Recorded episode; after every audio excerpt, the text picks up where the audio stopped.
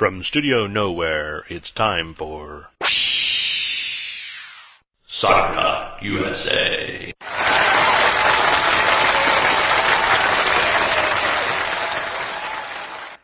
Welcome to another edition of Soccer Talk USA. This is Mark Cedar, episode number uh, 293 for uh, Memorial Day, uh, May 5th, 2011. Boy, we got a packed show for you tonight. We've got Champions League final, we've got a lot of MLS chaos, we've got um, some news stuff and uh, just a lot of stuff going on. So uh, I'm going to dive right in. I went to the Portland game this weekend, so I got a lot to talk about that. I'm going to do a live, um, some live commentary from the uh, Champions League match, some stuff I recorded while the Champions League match was happening. So I'm going to play that. It's about a 10 or 15 minute segment, I think. And uh, so you're going to hear my live thoughts as I was watching as I was watching the game. And uh, you know, lots of stuff to talk about. So let's dive right in and, and talk about stuff. And uh, we'll get on, begin with a few couple news items. So big one in MLS is the Whitecaps, the Vancouver Whitecaps, have fired their coach, uh, Teitur uh, and uh, announced that Tom Soehn is going to replace him. Um, not sure about that move. Not that impressed with what uh, Teitur's done so far this season, but Tom Soehn is the infamous one who took over, uh, you know, DC United and didn't do much there. So I'm not quite sure that he's ideal person to uh, take over in Vancouver, but we'll just see what happens. If he gets a result or two early on, uh, you know, could could be some interesting stuff. And uh, a little bit of bizarre news. We also heard that uh, the Spanish uh, forward uh, Koke is uh, leaving Houston. He's he's uh, uh, only been there, you know, signed early in the season and, and only played a couple game, a few games, and he got one goal, uh, you know, just recently, and seems things seem to be going a little bit better. And I just read an article they were saying that he told uh, Dom and the guys uh, today, I guess, or, or just I mean the weekend, you know, that that he wants to leave, and uh, no real explanation about why. He just said he's unhappy and wants to leave, and they, they it caught them all by surprise. They didn't realize there was a problem. I don't know if he's unhappy because he's not playing or he's not playing well. You know, he hasn't had that much of an impact, but anyway, they said, okay, you want to leave? Well, you know, we'll let you leave. So they they they're going to let him leave. So uh, leaves uh, Houston kind of. Um, lacking up top uh, with with Ching still still injured. So, but they're they're already working on trying to get somebody to, you know, gives them some more salary cap room, and they're looking at getting somebody uh, in for the summer. So, uh, you know, July fifteenth uh, transfer deadline. So, interesting stuff there. So. Well, let's talk about some stuff going on. Obviously, the big thing is the UEFA Cup final was this weekend, big match, and uh, um, you know, it was interesting, uh, you know, Barcelona versus Manchester United. Uh, mixed feelings kind of going in. I'm a big Manchester United fan, but at the same time, you know, I kind of know that Barcelona is a very good team and, um, seemed to, you know, with Messi and everybody. But, um, I thought it was interesting the games on Fox, you know, regular Fox, not Fox Soccer Channel, but just regular Fox, which is kind of neat. And, uh, some of the, the pregame stuff, they had that football versus football, which, I've always seen him kind of do that, and I, I it, okay, the segment about that didn't bother me. What bothered me was the way they named it. Foot, I mean, football is the Spanish word for soccer, but why are they call why we don't call it that? We call it either football or soccer. So the idea is they're trying to say that football is actually football and we're just pronouncing it wrong, but I think that's idiotic. Uh, basically, American football is the wrong name. It's a game you play with your hands called football. It makes no sense. There, you know, so why are you trying to co-opt that name of American football and say, you know, it should be American football versus soccer or American football versus football. That would make sense. But football versus football is just the same word in two different languages. How is that versus anything? I, I don't get that. Okay, enough ranting about that. But I did think the segment was interesting, and uh, I learned a few things. I like the comparison. For example, they showed how in American football the ball can actually go out of play, and it's and as long as the player's feet are still in inside the line, it's still considered in play which I thought was interesting because in soccer, of course, the ball goes over. It's, it's, the player doesn't matter. Player can completely run outside the field. It doesn't matter. It's where the ball is. So uh, I thought that was fascinating, you know, kind of interesting. But Anyway, enough about that. What I did was I did this a couple years ago. You know, I had some games for the for the World Cup and different things where I actually recorded my live thoughts as the game was happening, and I thought I'd try that again for this. I don't know what my comment's been a while since been since Saturday since, but this is so I don't know what I said exactly. I might have said idiotic things, um, but I thought, well, this will be kind of something a little different for you. So these are just my live thoughts as the game was happening that I recorded, and uh, we'll see what you think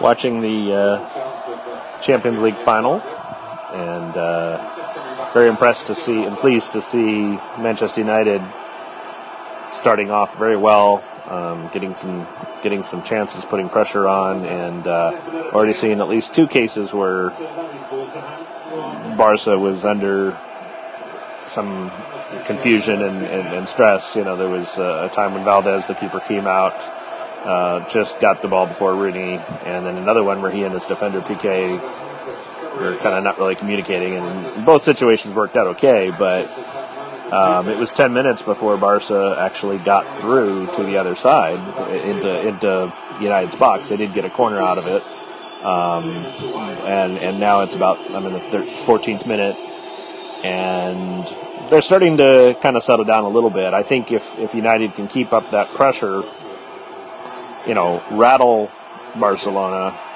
I think, um, you know, they they have a really good chance of, of pinning them back and, and, and, and pinching, you know, a goal or two. Um, if you let Barcelona do what they're doing now, which is to play the ball, um, you know, their passing game and all that, it, it, it calms them down. It gets them into their game, into their rhythm. And that's not such a good thing, at least from Manchester United's perspective. And, uh, I personally don't really like that style of play in terms of. I, I like it when it's.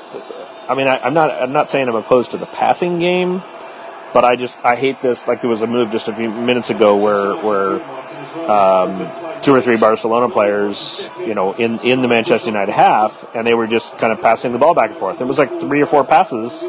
Just you pass it to me, I pass it to you, you pass it back to you, you pass it back to me, you know, and they were outside of Manchester United's, you know, area that they were guarding basically. They weren't making any effort to try to break in there. They were just passing the ball. And I literally felt my eyes kind of glaze over and I was kind of like getting disinterested in the match, falling asleep, you know, and it was just like a few passes. And I was like, I think that is their strategy. They'll literally put the other team to sleep by just doing very basic. They're doing it again right now. I'm watching it right now. And then the 15th minute, here they are just doing these just just simple little passes back and forth. Not any, you know, the passes don't actually do anything at all as far as going forward. Now they're now they're actually doing a little bit of attacking. Here comes Messi into the box.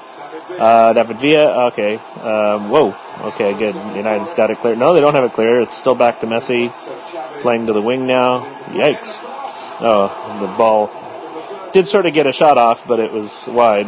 It wasn't much of a shot, but but see, I think that's that's uh, Barcelona's strategy is this sort of you know it's the Spanish strategy that Spain won the World Cup with, which I find hideous and and, and really dislike, and uh, just because it's boring. It's just boring. I'm not saying it's not you know a good tactic or valid tactic or anything else. I just find it boring. So. Uh, I like much more direct play. So, uh, and I like it, you know, when the when the passes amount mean something, you know, when it's actually building to something and has a purpose. And, and there's a time when you need that other kind of passing. I, I you know, in the midfield it's okay. In in the other opponent's, you know, uh, half of the field, I find it kind of, I, I don't like it. But um, anyway, I'll keep some notes on this as I uh, continue to watch the game, and if I think of anything else that needs to be said. So. So the last uh, 10 minutes or so, about 20, 20 minutes in, it's been mostly uh, Barcelona. After that first 10 minutes, that was all United. The last 10 minutes has been mostly uh, Barcelona, and they're getting through, getting some chances. Oh, here's Messi. Oh, huge save by uh, Vidic. Okay, wow, that was amazing. Uh, okay, here goes Rooney up the wing. Uh, they cleared it, but uh, yeah, I'm starting to get a little worried for United because Barcelona has definitely, uh, you know, and Messi, I mean, every time he gets the ball, it doesn't seem to matter if anybody's around him or not. He seems like he's just wide open. There was Park getting the ball in the box, and didn't really couldn't really do much with it, but uh, definitely some. It's getting kind of now it's starting to get kind of stretched out a little bit, a little bit, a little bit better. But uh, yeah, exciting game. And there it is. Uh, Pedro scores for Barcelona. Just another counter by uh, Barcelona. And uh, honestly, it feels kind of inevitable. It just feels like it was it was the, the Manchester United defense just. It, yeah, there it is. He's getting over and he's just unmarked on the right side. Gets the ball beautifully, and then uh, what surprised me is he didn't go across goal. He actually went to the near post, and uh, but but basically Van der Sar was right in the middle of the goal, so either post would have would have gotten a goal probably. But uh, you know it. Uh, and there's the equalizer just minutes later, um, 34th minute, I guess. Um, Wayne Rooney, of course, scores for United. Uh, pretty kind of innocuous, just off the throwing near the sideline. Rooney plays a give and go with, uh, it's actually a couple give and goes. And then he plays, uh, maybe a hair offside for, uh, I think it's, uh, Giggs or, yeah, and he just sets it up to, rolls it back to Rooney and Rooney just buries it. So, very nice finish right between the keeper and the defender. And, uh, now we're 1-1. I'm thinking that this is just a perfect example of the contrasting styles, you know, the, the, the style that Barcelona plays versus the style that uh, Manchester United plays, and uh, um, we'll see who wins. I don't, I don't, I mean, you know, it's gonna, it's gonna, it's gonna be interesting. I'm, I'm, I'm, I'm really curious about which style is the, the better style. I know which one I prefer to watch, um, but. Uh, it, oh, that was terrible there. One of the United players just, it was Evra just passed it out of play. It was pretty bad. But, uh, yeah, I, am finding this very interesting to just, just in the, I mean, United style, I think, is definitely to, to, to score goals in the counter. That, that goal that they just scored, that Rooney just scored, is a perfect example of, of, of what exemplifies their play, you know, and, and, uh, the real question is, can United, uh, handle this uh, this kind of you know the pressure that and possession possession game that Barca has that that you know can United deal with that and and uh, you know what kind of opportunities will they get at the other end to to get it from the back so it's going to be very interesting. At least we got a good game. It's not going to be nil nil, that's for sure seconds before, or just a minute or so before the halftime end, end of the half, and and Messi almost great give and go with uh, Villa, and he almost got back onto the receiving end of it, but it was just little too, just fraction of a second late, and it the ball we missed the ball and it went out of play. Um, but Ollie, if he had just gotten the slightest bit of contact to it, it would have been, uh, oh, this is interesting. Uh, Ferdinand, uh, Alex is uh, so Alex is lecturing uh, Rooney here on the sideline, giving him some instructions. Pretty vigorous kind of instructions. I mean, he's shouting and waving his hands a lot, so I don't know what that's about. Not happy with something. So the second half has started, and it's all Barcelona so far. A few minutes in here, and they've got a corner kick, and they've just been pressuring United. Can't seem to get the ball out of their own half. So uh, I think it's just they never really get control of the ball. It's like they're able to to to to block it and sort of half gain possession, and then but they can't keep it, and then Barca get it, and they seem to be able to keep it. So we'll see where this goes. Oh, here's you know Messi the header. Whoa, okay, a good defensive header there. Oh wait, we got a whistle of some kind. So I think it's a foul on uh, Barcelona. So. Huge save by Van der in the uh, 52nd here. Um, ball got free on the wing and the shot came in. It was pretty close in, but uh, Van made the block and then Messi uh, got the rebound and his shot was blocked out for a corner by one of the United players. And there it is. Messi scores in the 54th for Barcelona, as expected. It was a deflected shot from long range, but uh, uh, I, I've been worried every time he's lined up a shot. I've been worried about it. So there's poor Van der Sar. giving up two goals in his last game, but uh, love to see him. Would have loved to see him have a shutout, like they said earlier, and the commentators were talking about it. But uh, uh, it wasn't really much of a deflection. Now that I'm seeing it again, he just they're they're just letting Messi. Nobody's even trying to stop him. I don't get it. Of all the players on the pitch to let him run with the ball for five or six steps, why aren't you? I mean, Evra's coming in really, really late, but the shot's already off at that point. I don't understand. I mean, I realize Barcelona's got a lot of top-notch players that you, you know, you, you, you don't mark you you let you mark Messi and then you're letting somebody else go. But at the same time, how can you not mark Messi? I don't get that at all. That's, I mean, I don't understand. Wow, I think we've got our first yellow card in the 60th minute. No yellow cards. The ref's actually been pretty good about keeping the card in his pocket. There's been a few of them that you'd have thought, well, this is Dani Alves for Barcelona. But uh, I'm really surprised. He's been merciful for some of the other, you know, players that yeah, they were marginal. It wasn't anything blatant. It was like, oh, that's definitely has to be yellow. But you know, just probably repeated fouls and stuff. But it's just interesting we managed. I think it's just you know they're trying to keep you know let the let the players decide the game and not the ref, and that's that's nice to see. But uh, fascinating that a game of this magnitude and this. I don't really think Barcelona and United like each other too much, and, and it's kind of surprised that we're made it this far with the, you know to get our first yellow. So that was interesting. Really good chance by United. They had some really good possession around the box, but then uh, Giggs actually got totally beaten by Alves just oh, there's a foul. That's not going to be a card for Michael Carrick. Now the cards are coming out. that was center circle, but he was very late and caught the guy on the thigh. So yeah, just just oh he he caught him pretty good. It's a pretty good foul.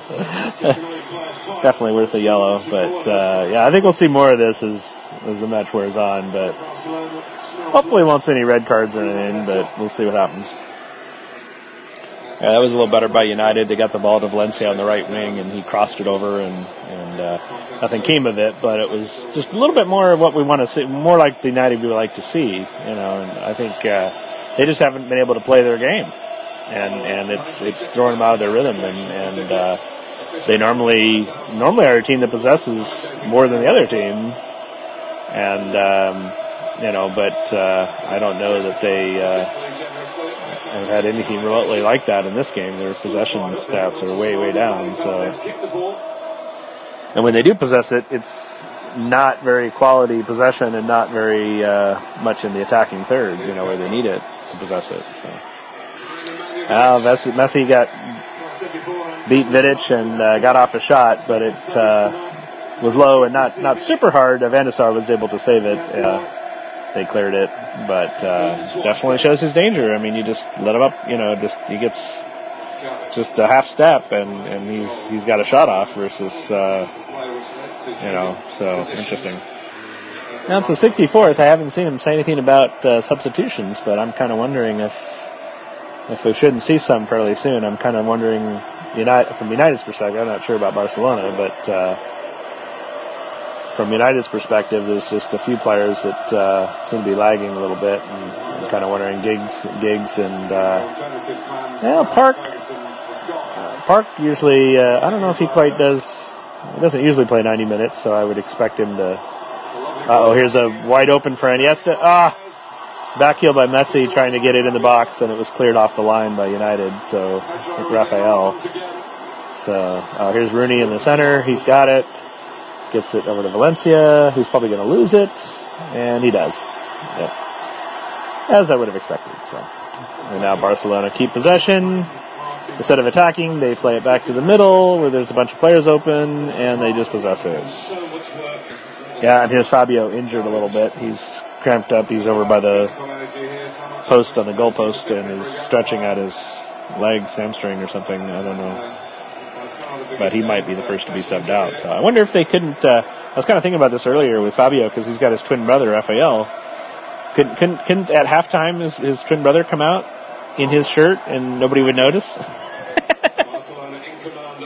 I saw Xavi lining that one up, and I was like, no, no, no, pop him, pop him. But they let him shoot. But uh, yeah, it was curling a little bit. Might have curled just a hair wide. It was hard to say, but Van der Sar made the save, so it was it was already kind of curling away from the goal. So Van der Sar didn't need too much of a touch. He, he got a good solid t- touch to it, but it wouldn't have taken too much to uh, push it wide because it was already kind of heading that direction. It might have just snuck in at the near post, but but it was hard to say. But uh, just no, you can't let them shoot. I don't know why they're. I'm not. I'm not very impressed with United's uh, ability to to um, stop this pressure. I mean, they're just they're they're not stopping the pressure, and then and then they're out of sync and out of sorts, and you know, kind of frantic defending, and and then that leads to more. Ah, see, there's another chance right there where they couldn't clear it. Just a fa- failed attempt to clear it, and they just gifted the ball to uh, Barcelona in the box, and now they're just toying with it. Here's a shot.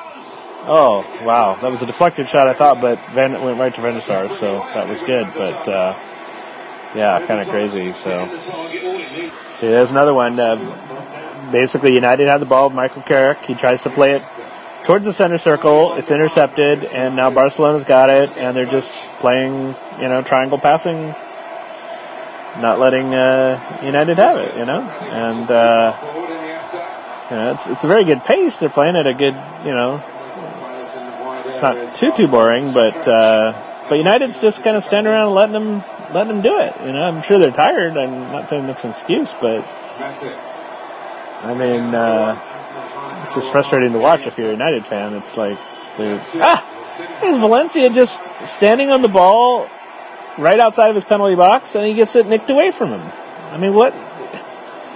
It's like he had possession. He should be taking it forward, and he's just standing there near his own box and gets it gets it stolen.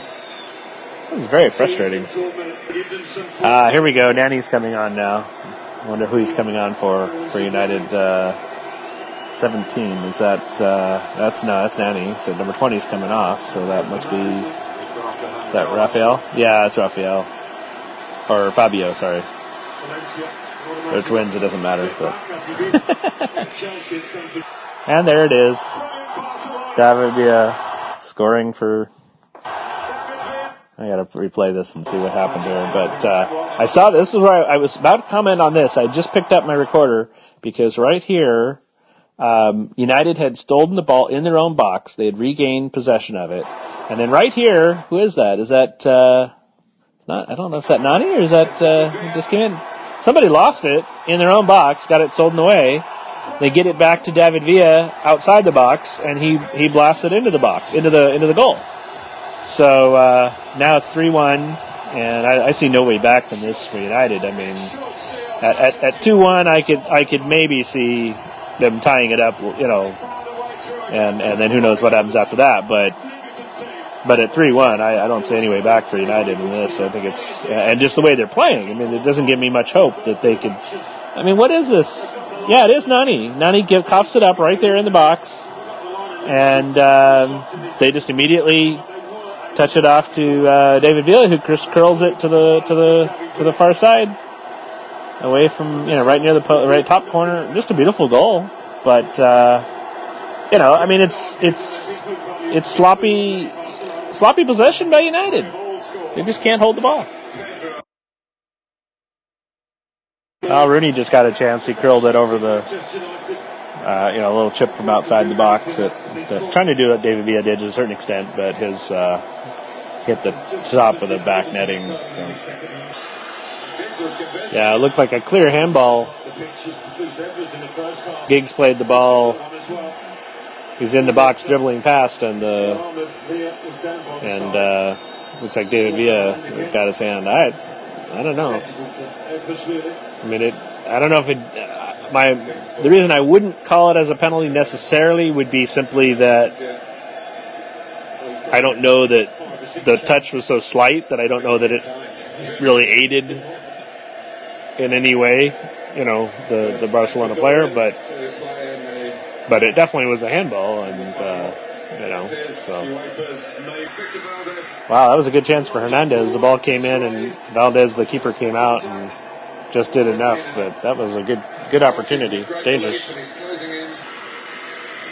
then he got off a shot in the 85th there. I'm not sure it was necessarily the wisest decision, and it was pretty wide, but interesting. Just kind of watching the style of play here and just kind of thinking to myself that I get a feeling a different sense sense of attitude. I don't know if it's. I've been feeling this throughout the whole game. Really, I, I, it seems to me that the uh, the Barcelona players, when they get the ball, they immediately turn and I mean they're they're immediately willing to, to I was gonna say I don't necessarily feel like they're always necessarily trying to go at goal, but they're they definitely feel like they're they're wanting to to attack or, or, or do something with the ball. And uh, I'm only getting that feeling from from a few United players and some that are trying to do it, like Giggs. I mean, every time I see Giggs get the ball and try to go somewhere, he gets it taken off his foot. So I don't know if he's just having a bad game or if he's just outclassed by some of these uh, Spanish players. But uh, I'm not seeing the both the urgency. It, might see a little bit more of it here and that, but certain certain players like Wayne Rooney, when he gets it, he's he's definitely you know, immediately starts going forward and, and attacking and, and, trying to do something with it. But a lot of the other players, I'm not seeing that. It's just sort of a I'm not that impressed, you know. But uh, here, Nani just gave it away. Now here comes Scholes come in. He came in for Carrick a little while ago, about 10 minutes ago, I think. But uh, I don't know. 90th minute, and uh, Rio is playing it back to his keeper. You know, that's of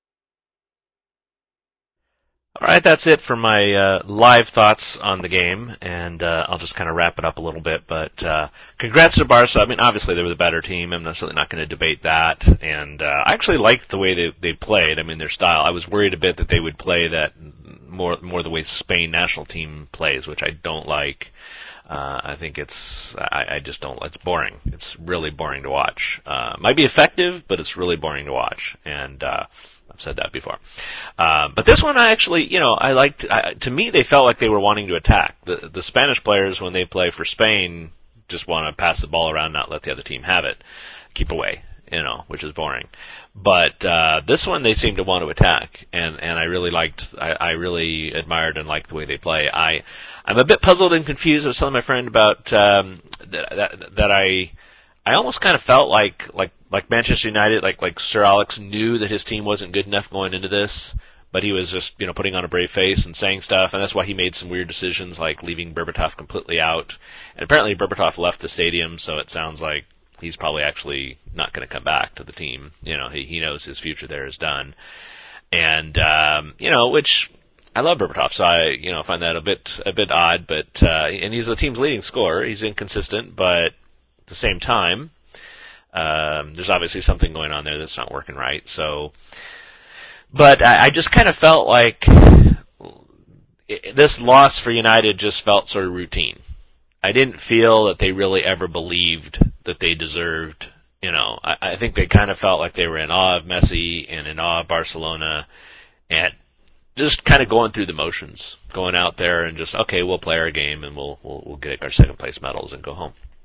Know, I just never really felt like United felt like they deserved to win this and were going to win this. And I don't know if I like that attitude. You know, I don't know if they think that they're a lesser team in some ways, or or I don't know. But that's just kind of the impression I got from this, from just just my uh, you know post game analysis kind of thing. And and uh, um, and, and I honestly felt like in the first 10 minutes when Barcelona were on their heels that United we're the better team and we're we're we're pushing those we're exposing the flaws that that Barca does have that for some reason nobody nobody likes to uh, to point out or, or expose. And if they had had pushed for that and and, and tried to get into that I, I think they could have done much better. But ultimately they did not.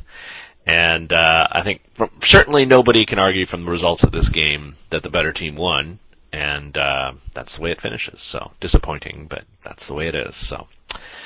Anyway, let's talk about Major League Soccer. We had a bunch of games, lots of goals this past week, uh, lots of things to talk about. So I'm going to dive right in and get into these because there's just a lot going on. So we'll start off with some of the midweek stuff. We had uh, New York versus Colorado, some chances for both teams with new keeper uh, New York keeper Sutton having to do the most work, and then the ref awards the Raf- Ra- Rapids a penalty for a foul that was clearly outside the box. The player does fall inside the box, but he was clearly fouled a couple yards out. Uh, Larentowicz takes it and it's low. Sutton makes a great stop, but the rebound goes right back to Larentowicz and he taps it home for the lead. Uh, seconds later, the New York attack three on three with Henry uh, open above the box. He runs on the De Rosario pass and slots it home. Minutes later, on the half hour, Henry convicts, uh, fouls Thompson above the box and on the free kick, uh, uh, slides it under the wall and into the far corner. But once again, the lead only lasts seconds as New York comes right back up the left wing with a deft flick for Luke Rodgers into space that he amazingly chips over Perkins from a tight angle and suddenly we're level again.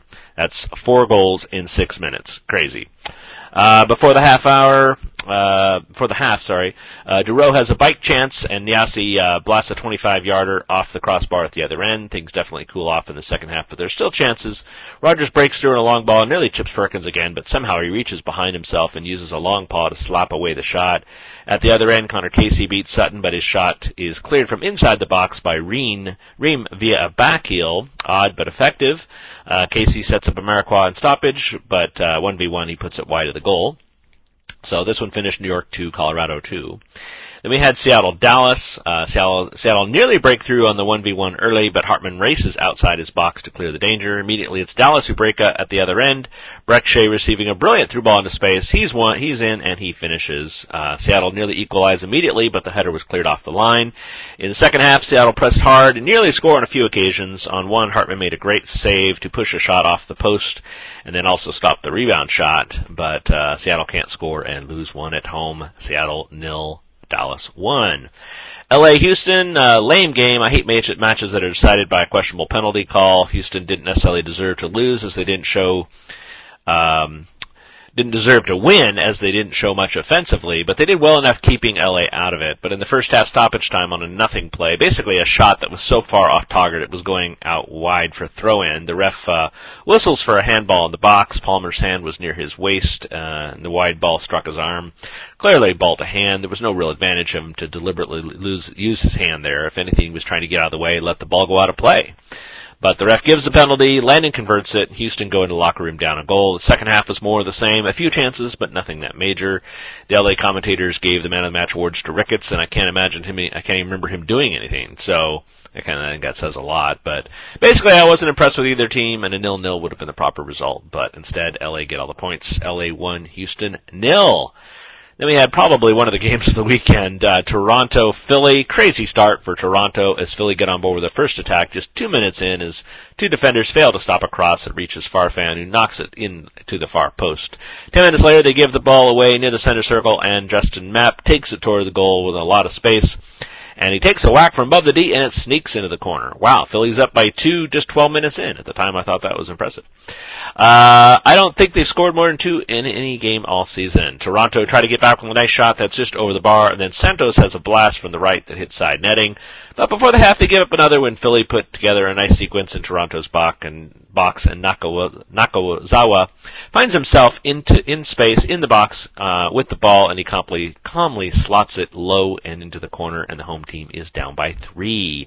The second half starts off worrisome for TFC as Mwanga probably gets through on a breakaway, but Frei stones him. A moment later, Toronto steal the ball in their half, feed a gorgeous through ball to Santos at the other end. He's 1v1, gets around Mondragon and has a tap in. Uh, Plata has a chance uh, 10 minutes later, but he's right at the keeper. Uh, Frei at the other end makes a great save on, another save on Mwanga. But just before the hour, Plata's ball uh, goes across the face of the goal for a tap in for Santos. TFC are within one.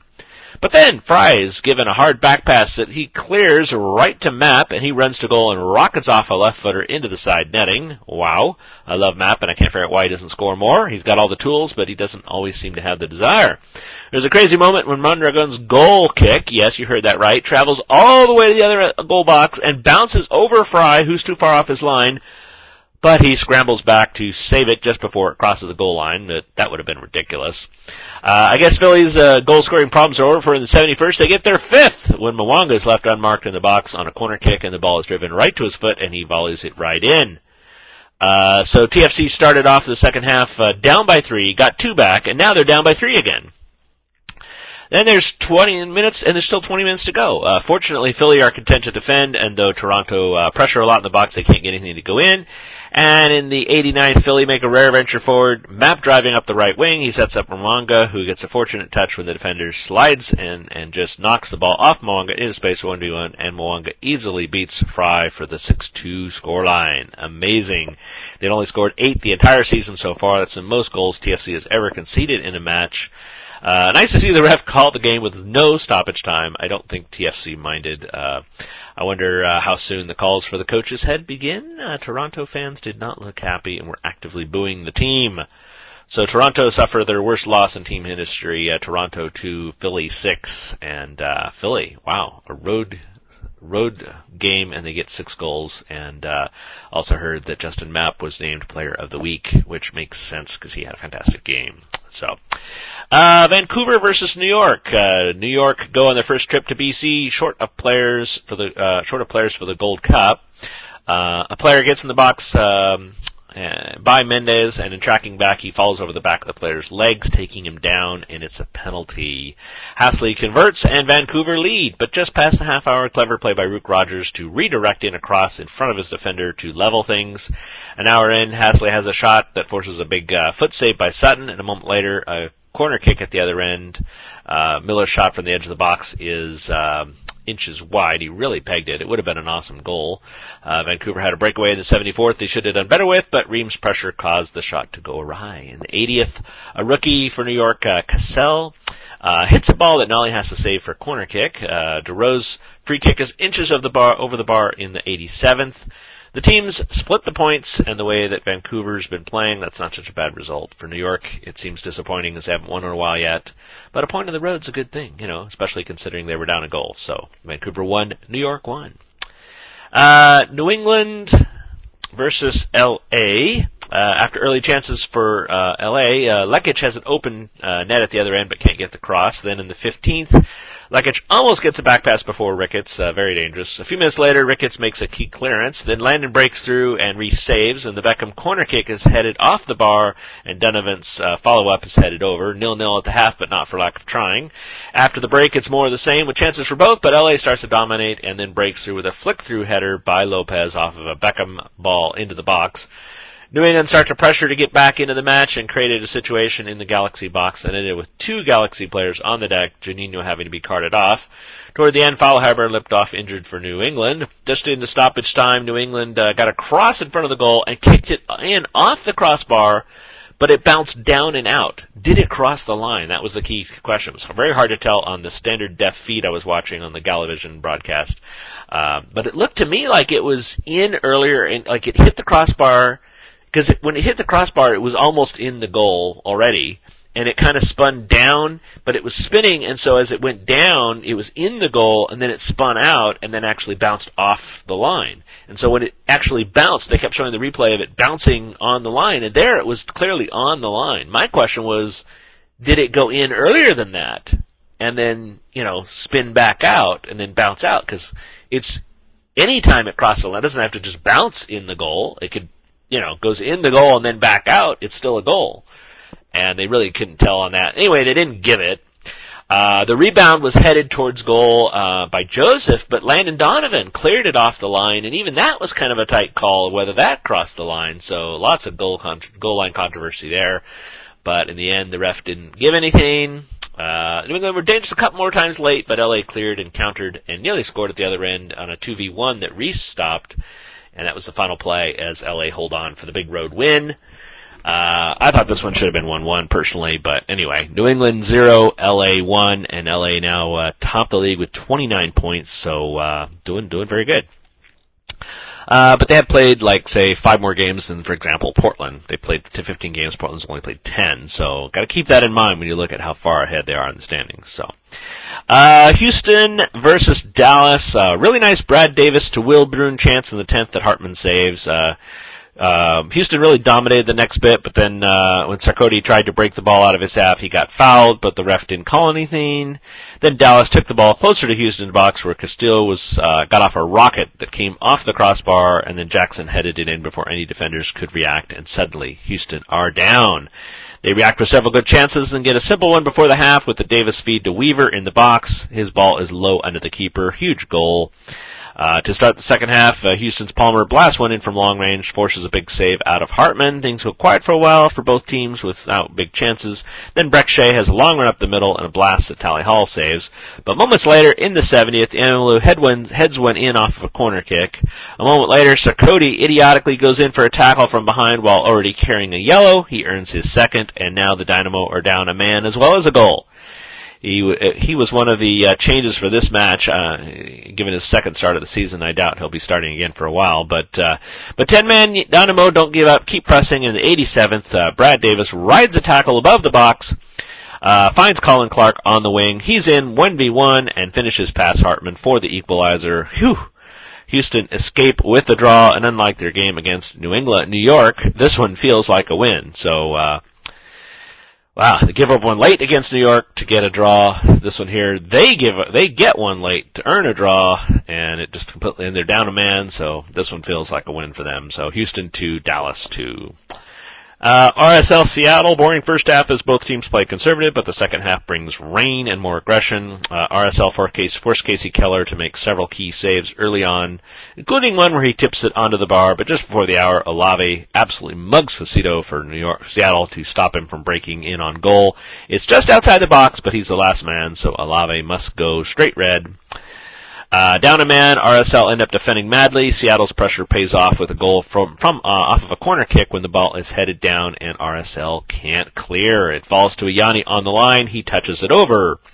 RSL then start to pressure at the other end, but have to defend when Seattle attacks, including a nice Rimando save on a Montero crack from long range. Then in the 83rd, Neagle strikes one from the edge of the box. It pings off the underside of the crossbar and in.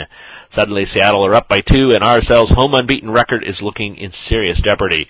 RSL would say, hold on a minute, and uh, promptly score the fantastic work by Gonzalez, dribbling past the defender in the box along the end line, and then into the box and cutting it low past Keller but RSL waste a dangerous free kick chance in stoppage and lose a ball within 20 uh, with 20 seconds is left. Uh, a loose ball with 20 seconds left is ga- safely gathered by Keller, and RSL's uh, streak is over at 29 unbeaten at home. Wow.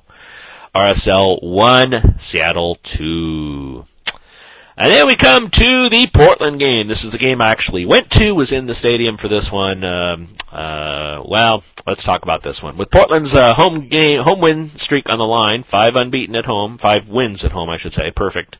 Uh, I kind of had an ominous feeling about this one. Uh, DC hasn't been that good, which isn't a sign, a good sign, you know, and Portland hasn't been ideal lately. I think they got lucky against both Columbus and Seattle, and you kind of expect a turning form for one or the other. I expect either Portland to all of a sudden do worse, or mm, you know, uh, DC United to do good, and you know, something was going to happen, something was going to change. I kind of felt, and also my friend and I, they went with, uh, we both had our teams this weekend uh, in Champions League. We were both rooting for uh, Manchester United, and uh, he had a league playoff. His team, uh, Huddersfield, was was uh, in a league playoff match, gonna gonna get promoted up a league if they if they won the playoff uh, held it was supposed to be at Wembley but because the Champions League was at Wembley, they actually held it at Old Trafford in uh, Manchester, and his team lost 3-0. Uh, very sad. Uh, they, they wasn't that bad. It sounds worse than it was. It was apparently they were up only down by one late in the match, uh, in the 15 minutes to go or something, and then they all of a sudden had a deflected goal. Just, you know, one of those just unlucky things where it hits the defender and wrong foots the keeper and goes in, and then they gave up one really late on, you know, but by that point it was, they were already down 2-0 and it was late and you know, it's just really hard to come back. So his team, unfortunately, after having a great season, miss out on the chance to get promotion and very, very fr- depressing and frustrating for him. So we went to the game. We were kind of like, oh boy, I don't know. This feels like a banana skin, you know, and, and then kind of made it worse. Our seats were, well, our seats were very high up. We were actually in the very highest row, the very last row, uh, deep in a corner, but we weren't quite as bad as in the very farthest corner over. We're about I don't know, a couple dozen rabid, very mad, very angry, very loud, raucous collection of DC United fanatics. uh, who sang and chanted and mocked and waved flags the whole match. I was actually pretty impressed. Uh, they were loud and, and actually quieted the crowd in our area. I don't think they really had an effect on the Timbers Army, which was way at the other side of the the stadium, but uh, they certainly had um, impact. You know, in, in our area, it was just sort of they were intimidating. You know, and and none of us in our area were were. I mean, the, the big thing is you know, they they were a supporters group, so they had chants and knew what to say, you know, and that we had to sing and all that, and so none of us were weren't really coordinated, so we couldn't really do anything. It was like individual people would get up and shout and cheer, and if something was happening, we would all get up and cheer, but um, it wasn't like we had a lot of ammunition to to to to go back against the DC the DC uh, fans, you know. So I was actually pretty impressed with them, but uh, it definitely made the loss a little bit more awkward or painful because you know anything anything you know that, that that was good happening for DC they were right there very loud in our in our faces cheering and and that was kind of hard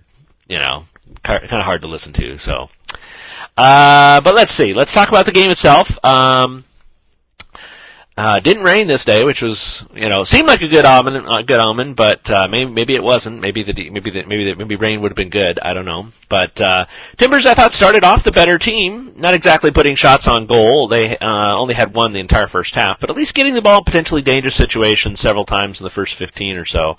But then out of nothing, a routine throw in deep in Portland's area, DC score. Uh, they got the ball to the end line, centered it to a player uh, in the middle of the box who ran onto it, and it was in the back of the net before anyone could react. Uh, it's the first time Portland's conceded in the first half at home. First time uh, they've trailed at home. Uh, it just stunned the whole park, who looked dismayed, and it energized DC. And uh, after that, it was almost all Portland, uh, except the play wasn't that effective or that dangerous. Uh, they would get in crosses, but they weren't at teammates, just aimless feeds in the box. DC was mostly content and contained, but did look dangerous on the counter. Uh, even with just one guy up on top, he always seemed to get the ball and forced Portland to defend, you know, kind of frantically. And at the other end, Portland always lost the ball with only one guy up top. And uh, it just seemed like they had too many guys up top and we had none, even though both teams just had one guy up top. But uh, Perkins had to make a couple of saves. Uh, I don't think really Hamid had to do that much uh, other than catch a few high crosses at the other end. But uh, right at the end of the half, the crowd we were just furious at the referee who allowed Portland to take a corner kick, but then blew the whistle when we were in the middle of an attack off that play. And it was like, I haven't seen a ref do that in ages. Usually they always wait until the ball's in an innocuous part of the field. This is a newbie ref, a rookie ref. I think he's just, I don't know. He's kind of going by the, by the, by the textbook, by the, you know, the letter of the law kind of thing and not, not playing it the way that you're supposed to do it. So, uh, as expected though, um, you know, Portland comes out revving in the second half. A lot more energy. Cooper, Cooper has a good shot deflected for a corner kick. He's called offside on a, on a free kick when he heads it in and that was very frustrating to be in the stands on that one because it was way at the other end of the field, so I couldn't even tell what was going on, what you know, what the call was, if it was right or not. It, it didn't feel fair. It felt like you know Cooper makes a great goal, and then they don't allow it. On the TV replay, though, it was clear he did sneak behind the back line before the free kick hit. Uh, by the time the ball reached him, there was about like three between him and the goal, but he was definitely off and it was played. So good call. But just frustrating from fans' perspective, not being able to see what's going on, you know, on that kind of thing. And uh, Portland had another free kick opportunity that Futty got on goal, but uh, Hamid somehow smothered it on the hour. Typical of this Portland game. A corner kick played over, this is for Port, uh, Portland corner kick, Timbers corner kick, played over the entire box. Sal Zizzo did great to retrieve it, and then he got to the end line, but then his cross was basically over the goal and out. So basically two great opportunities, you know, just completely wasted. Um, but then the most one of the most remarkable sequences I've ever seen, certainly the best, the most craziest thing I've ever seen live. It was just incredible the atmosphere in the stadium during this sequence. Um, and I'm sure you've probably already seen the highlights on YouTube or whatever. This is just crazy stuff. Uh, we're get, um, we're um, given a uh, the Timbers keep up the pressure. Cooper is hauled down in the box from behind. Okay, and that starts this this crazy sequence. Um, Cooper lines up the penalty kick, uh, but he kind of slows up with a stutter step, which is not my favorite penalty kick technique, and Hamid saves it. The whole stadium is distraught, except for the cheering of the two dozen, you know, DC supporters near me. But then, amazingly, the ref bails the Timbers out. The linesman flags that Hamid was off his line when the kick was taken, so we get uh, a redo, just incredible pan- pandemonium in the stadium. It was clear on the TV replay that Hamid was two yards off his line by the time Cooper hit the ball, so he definitely did lead. Uh, Cooper takes the re-kick, uh, but they often don't call that, you know. So in this case, it was good that the linesman, you know, put up his flag. Uh, but then Cooper on his re-kick, instead of, you know, I thought, I told my friend, I said, okay, he's just gonna blast it this time, because Cooper takes some great, you know, free kicks. And instead of just blasting it in, he tries the same stutter step move again. He goes to the other side this time, but Hamid's not, not being fooled. He comes off his line again, stops it, and we're all thinking, oh no, it's just, you know, you couldn't tell, we, especially we were way at the other end of the stadium, there's no way we could tell, you know, that he came off his line or exactly what was happening. It was very hard to see from that distance. So all we saw is that it gets saved again, we're thinking, no way, it gets saved twice. And then it's like, wait, he came off his line again, the flag's up, retake a third time. And so now we have more chaos because Hamid is furious. He's running to the end line to the to the to the assistant ref to scream at his face. He gets a, a yellow card for for protesting. Uh, meanwhile, the Timbers are going nuts. Apparently, uh, I didn't know this at the time, but apparently uh, John Spencer, the Portland coach, was signaling that he wanted Jewsbury, the captain, to take it instead of Cooper. Uh, so Jewsbury is trying to tell this to Cooper. Cooper is upset. He's trying to, he, he, he doesn't want to listen to the coach. He wants to take it anyway. He's overruled. He goes off to one side to pout a bit. Uh, Jewsbury lines up the kick. He converts it, just blasts it in there. And, um, apparently there's still a little bit of, uh, you know, chaos there and arguing and and uh, a moment later um you know we're now level 1-1 but Cooper's still fuming. Uh, he gets benched. Uh, Spencer brings him off. You know it's a pat on the back. It's not too acrimonious but at the same time there's a bit of a message being sent there. The captain you know the the coach is saying hey I'm the captain. If I say if I say that uh Jewsbury's to take it Jewsbury gets to take it you know don't argue with me and uh, so he he he, he benches Cooper. But you can know Cooper's just got to be so frustrated. He had two goals called for offside, you know, back for offside in this one. He misses a you know two penalties. Now obviously the keeper cheated, you know, by coming off his line. But at the same time, you know, I understand from from um, Spencer's viewpoint, you know, when a keeper makes two saves, you got to change it up. You got to, you know, you get two chances. I don't mind the same keep the same shooter taking the second penalty.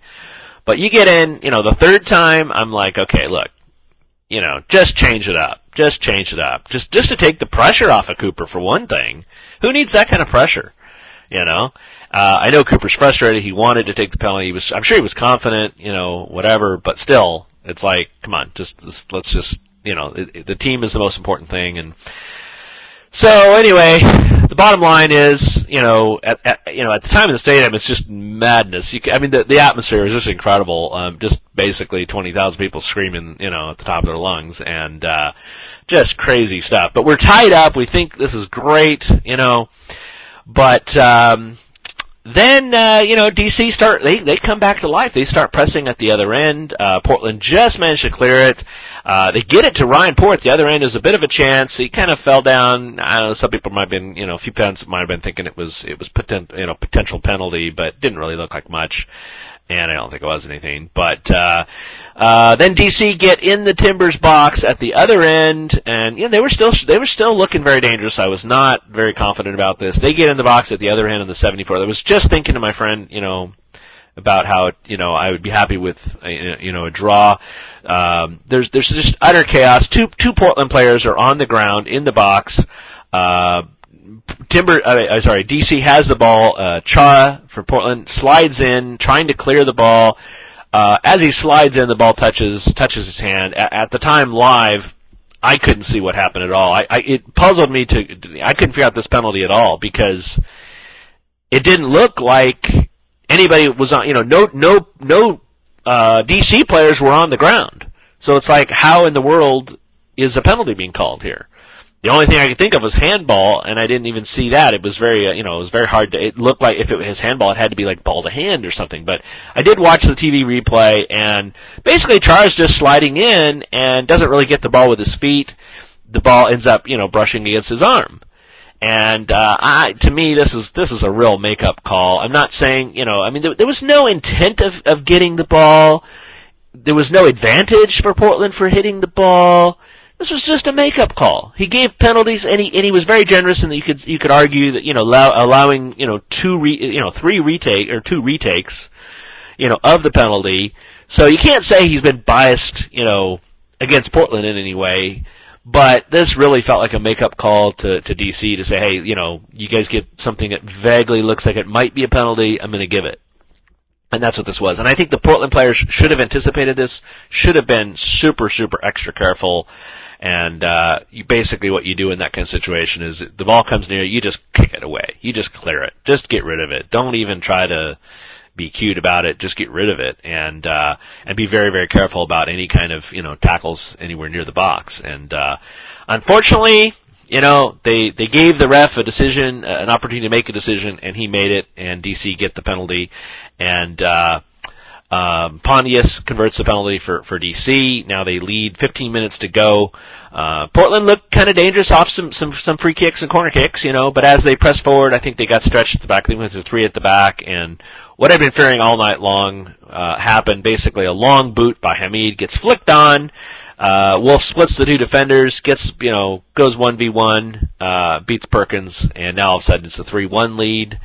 And uh, the only thing I liked about I didn't like the goal at all. I mean, it was you know dreadful. You know, it was just bad defending. You know, just just not good. But uh, the one thing that I did like that Portland did in this was Jack Jewsbury. Uh, chaos, you know, as DC score. Jack Jewsbury doesn't waste a second. He just runs right into the goal, into the net, grabs the ball, and he sprints all the way to the center circle, places it down, and he's like, "Come on, clapping! Come on, guys, let's go back! Come on, come on, come on! There's still time. You know, here you are down three-one with just minutes left, and he's like, you know, this isn't the end. We can still do this." And I really like that attitude. It was it sent a great message to his teammates, and it paid off too. Portland didn't give up. Just minutes later, uh, they found Perlaza in the box off a long throw. He headed it low, uh, a bouncing ball into the far corner, and Portland suddenly have one back. It's now 3-2. Um, and, and it was still like a couple, it was about a minute or so left in the game at that point, I think, and, um, you know, and then stoppage time, and we were expecting, I was expecting like five minutes of stoppage time because there was a long two minute injury for, for, for a, a, a DC player. But unfortunately, this newbie ref, he doesn't seem to understand how stoppage time works. He messed it up in the first half. You know, and the second half, there's a whole bunch of subs. DC even did a sub during stoppage time, which should have added, you know, you're supposed to be 30 seconds per sub. Uh, there was the retaken penalties, you know, and lots of, you, you gotta remember each retaken penalty, it wasn't the retaken penalty took that long. But DC, they, you know, put, the players came off the, off the sideline, the coaches were up, there was, you know, big chaos, Hamid's running over, there was all this, you know, debate and argument both for the original penalty call and in all the retakes. So there was probably at least two minutes of, you could argue very comfortably two minutes of stoppage time there, the two minute injury, all the subs, you could have had seven or eight minutes of stoppage time and justified it. And instead, this ref gives exactly three minutes, 30 seconds of stoppage time, and that's it. Not a second more. And, uh, and we're not getting the time wasting that DC did, because there was a lot of that too. So, some of that was, you know, the strategy and legitimate, and it's just frustrating, but it's, you know. But, uh, in the end, you know, it was very frustrating. I thought Portland created some chances late on. They could have gotten a draw out of this with a couple more minutes to play. But uh, you know, it didn't happen. And in the end, I, I do have to congratulate DC. I'm not I'm not anti DC by any means. Uh, you know, they're one of my favorite teams, and uh, um, you know they they came. I love Ben Olsen, you know, their coach, and, and he came with a brilliant tactic. Everybody else who's come to DC to to, to Jeld-Wen Park has come with the attitude of we're just going to try to get a draw of this. We'll just try to defend and hold on and and, and eke something out of this. And and he came he came, his team's players came, you know, despite despite being uh, down a lot of players and, and having a, a fairly youthful team with, uh, you know, uh, they came and said, you know what, we're just gonna we're just gonna attack, we're gonna win this, and they just they came with the right attitude, and I thought their attitude was actually better, more positive than Portland's. I think Portland came at this with, you know, DC's not that good, and uh, where it's at home, we're to automatically win, and you know, and we're tired. We had a midweek, uh, you know, exposition game against Ajax that we lost two 0 or you know, we're tired. We played some, you know, blah blah blah, and they just, you know, and apparently the coach was saying that they didn't play very, they didn't practice, didn't have good practices the last couple of weeks, and and they finally caught up with them, you know, and they they lose, and so uh, in the end, I am um, you know, I, I think the right, t- you know, I, I think a 2-2 draw or, or a 3-3 draw would have been more appropriate, you know, for the way that the teams played.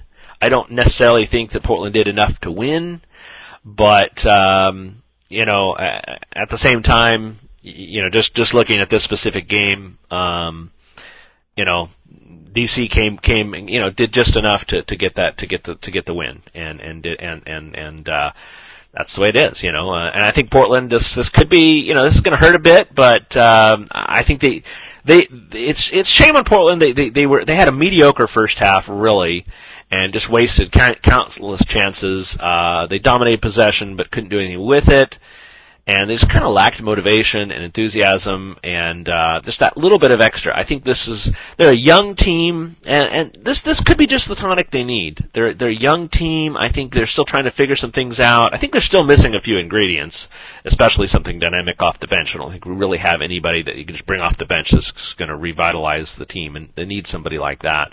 Um, but I think these young players, they have to learn, you know, you just cannot give, you know, cannot win unless you give 110%. Uh, you know, when, when this type of a team, a team like Portland, that's got to be all about work ethic and, and, um, just raw grit and determination and, and, and that kind of stuff. They don't really have the, the talent and the skill that a lot of these other players do. And, uh, they can make up for that with, with uh, hard work. And they need to, to do that. And, uh, Anyway, they they didn't do that in this game, and that's why they lost. And it was still a very tight loss. I mean, this is you know, uh, you, you look at this on paper, three two sounds like a pretty decent. You know, it doesn't sound like you got a blowout or anything like that. And it was even tighter than the three two scoreline makes it sound.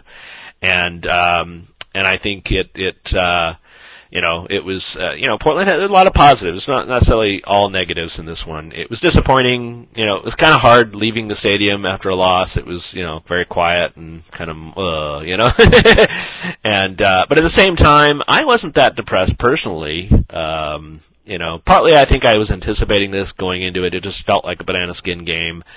And, but I thought ultimately, you know, they still got two goals, which is not bad. And, um, you know, it was certainly an exciting game to watch with all the drama and the retaken penalties and, you know, five goals.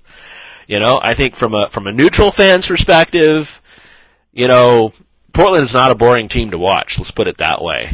And, uh, this is fun game, fun game, entertainment, you know, entertaining, and uh, I'm really curious to see how the team's gonna gonna handle this. And and uh, you know, their coach was very adamant after the game that they didn't deserve to win, and they got what they deserved. And, you know, next week's a road game. I think they go down to Chivas. And I'm just really, I think it's going to be fascinating to see how they bounce back. You know, they, they went down to LA and had a horrible start and didn't play well, you know, a, a good game after uh, a big win here at, at Jeld-Wen. And so I'm curious after a loss here, and, you know, they have a road game next, but, you know, are they going to be like, well, it's a road game. We, we never, lo- we never win those. So, you know, automatic loss. You know, or are they going to be like, you know what? Who cares if we're on the road or not? We need we need points. We need to win. Let's let's win this. And and actually, you know, and I think Chivas is a team. They're not a bad team, but they're not, you know, they're not that great of a team either. And they're they're they're a new team, young team, learning. I think Portland's got a chance to get something out of that. They just need to have the right attitude. So I'm really curious to see what will happen next week, and we'll see. We'll we'll see. Uh, so anyway, that one finished. Uh, Portland to um, DC3. Um, and so that's the way that one ended there. So, uh, let's talk about a couple of the games. Uh, Colorado, Kansas City. Uh, I watched these. Uh, I couldn't record them live on Saturday because too many. All the games were at the same time. I hate that. So I recorded them later in re- re- replays and uh, got to see some a couple of them uh, Sunday night. And uh, Rapids get off to a wonderful start when Kansas City defender a Kansas City defender gives a soft back pass to his keeper. Conor Casey nips in, steals it, showing terrific speed, and he gets past Nielsen at the end line, feeds it in from a tight angle into the goal. Uh, just elegant. Uh, his first of the season uh, took all about four seconds. I mean, it was really nicely done. But the second half opens with an Omar Bravo attempt from inside the box for KC, and then Pickens uh, makes a great save on that. Uh, Larentowicz had a similar chance for Colorado, but he put it high. Then the Rapids uh, Marvell Wynne makes a terrific uh, saving tackle in the box, and Akpan nearly scores at the other end. But in the 75th, Ryan Smith for KC with a rocket from the left wing. It's a top shelf finish equalizer late. Uh, Bunbury actually should have had the winner for KC in stoppage time. Uh, he, he, but he skied it over the bar. He was just him and the, and the goal and he put it over the top. So, uh, we finished with yet another draw for the Rapids, uh, and, uh, you know, KC get a point. So, uh, Colorado won, KC won. And we had Columbus Chivas wild game here. Chivas get going uh, just four minutes in with a goal. The ball is put uh, to the end line and then headed over the face of the goal and knocked in at the far post. Crew almost come back immediately as Heinemann uh, gets through at the other end. His dink around Kennedy gets past the keeper, is rolling over the line, but somehow a Chivas defender, it was uh, uh, Yacht, uh, what's his name, uh, uh, the Canadian, uh, I have his name written here. Where is it? Uh, well, anyway, he. Um, he clears it, but what's most interesting about his goal line clearance was he actually clears it through the legs, backwards through the legs of uh, the uh, the the crew player that was that was on his back. So there was a, a, a crew player right there, and he actually you know kicks it back off the line, and you would think it's got to hit that other player that's on his shoulder and and and and go in, and somehow it goes through the legs of that guy and then out, and then it's cleared and no goal. You know, so crazy stuff. Uh, let's see. But a moment later, you know, that goal line clearance is moot as Mendoza gets free on the left wing. He blasts it past Kennedy for the equalizer and the Crew's first half goal, uh, first first half goal of the season. In the 38th, Andrew Boyens heads one in off a corner kick, surprisingly high leap as the crew usually are, are good in the air, and uh, suddenly uh, Chivas have regained the lead. To start the second half, a great end-to-end action as Chivas hit the post and then Mendoza breaks away at the other end via a beautiful headed uh, through ball, but his shot is wide as Kennedy gets his fingertips to the shot. But then a Chivas midfielder passes the ball between his teammates. Yes, he's a back pass right into space for Mendoza, who takes the gift and buries it uh, 1v1 and we're level. So just before the hour though, Chivas regain the lead for the third time as Flores' shot is tipped over by Hesmer. Uh, tipped by Hesmer, but it still goes in. It doesn't go over. Uh, he just didn't get enough on his parry. And then, uh, Kennedy makes a great block at the other end, but the rebound is stuck back, uh, stuck back into the box and Ekpo, who does a quick 180, sticks it in. We're level again, 3-3. The crew nearly score on the free kick after that, but the ball went, uh, over the bar. They put on Jeff Cunningham, uh, who looks dangerous, is very involved. His chances don't quite work out. In the 90th, his header beats Kenny, but Jazic, that's the name I was trying to think of, uh, makes another goal line clearance.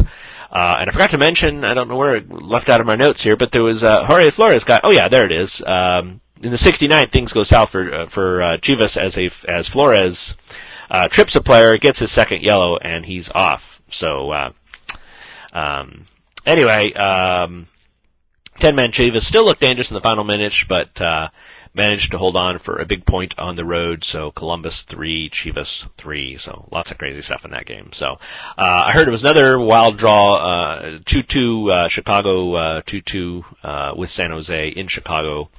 And, uh, somebody mentioned no home teams won this weekend, which is remarkable. So I thought, wow, that's crazy. Um, so I guess Portland's a good company there. And, uh, yeah, so anyway, that's it for this week. Lots of stuff, huh? Crazy. So, uh, well, uh, next week we should be back on the 6th of June, and, uh, as always, uh, mark at soccertalkusa.com is the email address, and the area code 206-339-8359 if you want to drop me a voicemail. And, uh, we'll be back, uh, next week. So, alright, bye bye.